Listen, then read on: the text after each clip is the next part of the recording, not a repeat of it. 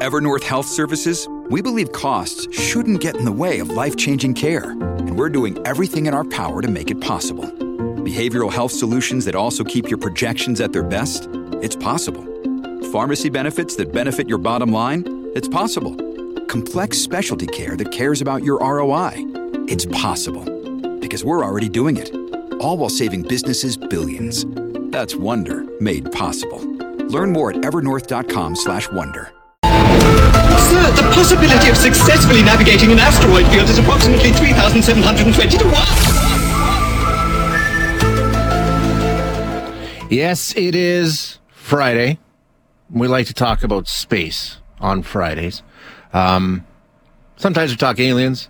Who knows? But today, this is this is fantastic. This week was huge for Canada's space program and Alberta we should be proud here. Very, very well represented. Canada's current crop of astronauts were given their marching orders for upcoming missions on Wednesday. Jenny Sidey Gibbons, born in Calgary, has been assigned the role of, it's kind of like understudy. She's the backup to Jeremy Hansen for the upcoming Artemis mission to the moon. That's scheduled to take off like a year from now, almost to the day.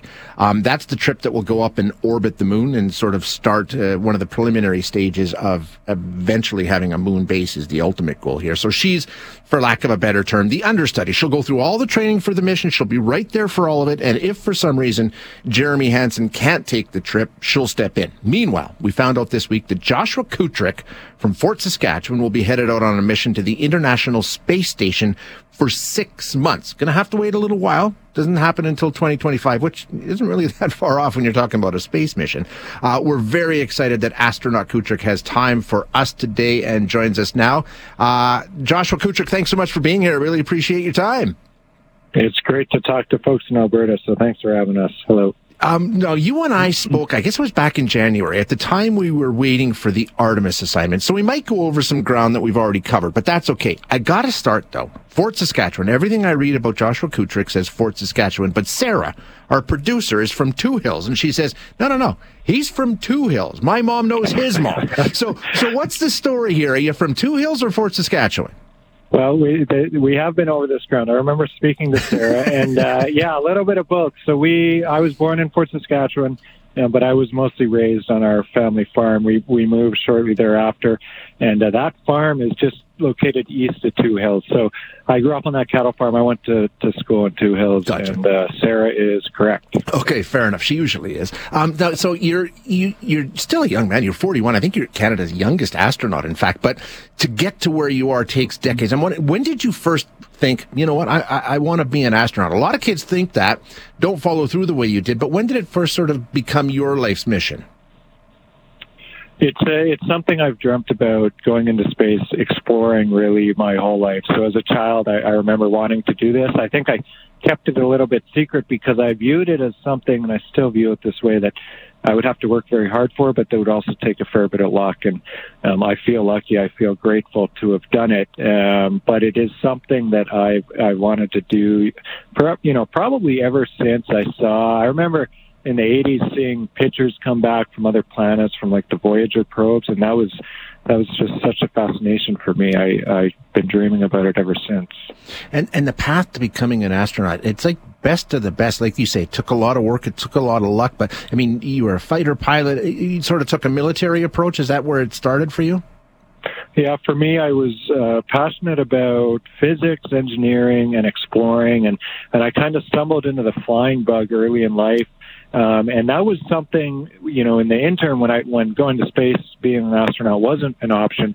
That was something that satisfied those passions of exploring mm-hmm. physics, engineering. So I, I, my life became about flying. I, I became a pilot quite young, commercial pilot, military pilot, flew the F-18 uh, all over the world, and then I went back to school a number of times uh, to become an experimental test pilot, and I was doing that.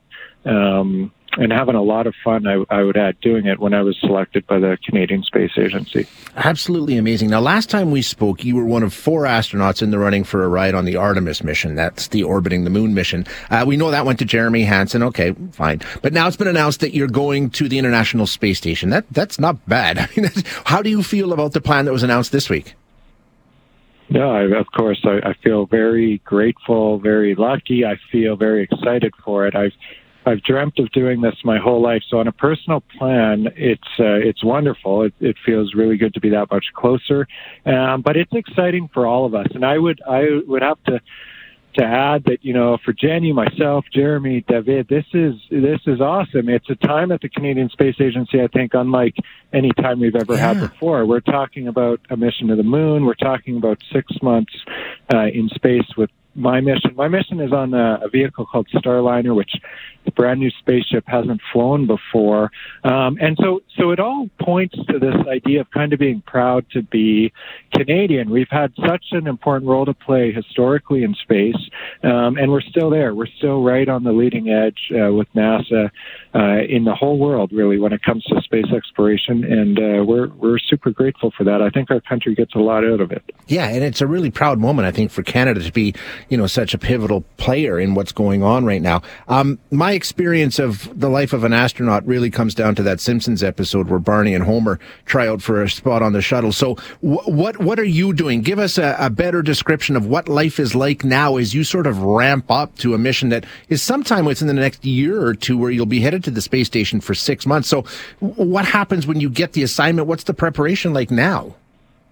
So, in uh, in one sense, not a lot changes. I'm going to continue training and learning, and and really, that's the life of a, a professional astronaut. You have to be passionate about learning because the the learning never ends. Um, for my crew, we we think we're about 18 months away from launch, and so at this point, we step into uh, a very specific, very technical training plan um, where we're going to zone in on the exact experiments, scientific research, procedures in and outside the space station that we're going to be doing. Uh, and we're also going to be hyper focused on this new spacecraft, the Starliner. Uh, we have a lot of work to do to get it ready to mm-hmm. Uh, in terms of testing it and to get ourselves ready to fly on it. So, uh, specific training, mostly in the U.S., but but around the world as well, Canada, Japan, and Europe. Like you mentioned, you, you've been working on this Starliner and sort of developing, and that'll be the vehicle that gets you to the space station. The first time it's ever been used to get somebody to the space station will be the time that you take it up. Uh, what's that like? I mean, I imagine for a guy like me, who's you know not a risk taker, as I'm sure you are, uh, I'd be a little nervous. How are you feeling about the fact that you're going to be sort of on the maiden voyage of the Starliner? We all we all feel good about it. Uh, you know, there is risk, of course, uh, and especially so when you're talking about a, a new vehicle. Uh, but at the same time, for myself and the other members of this crew, we this is this is our passion. This is what we've always done. I was in test flying before this. This is what we love to do, uh, and and we view it as important. That's our job: is to get that vehicle ready to fly, to manage the risk associated with doing it. Um, I would add, it's actually going to fly. So it's supposed to fly here in April on a quick test flight. Yep. And so our flight won't be the, the very first time people step into it, but it'll be the first time uh, we take it on, on an operational long duration mission, uh, you know, a six month stay into outer space and back. So exciting, and uh, we're all proud of you, Joshua, coming from right here in uh, central Alberta. It's just fantastic. So, uh, best of luck. We'll follow along closely, and hopefully, we'll have a chat to a chance to speak again before you head up there.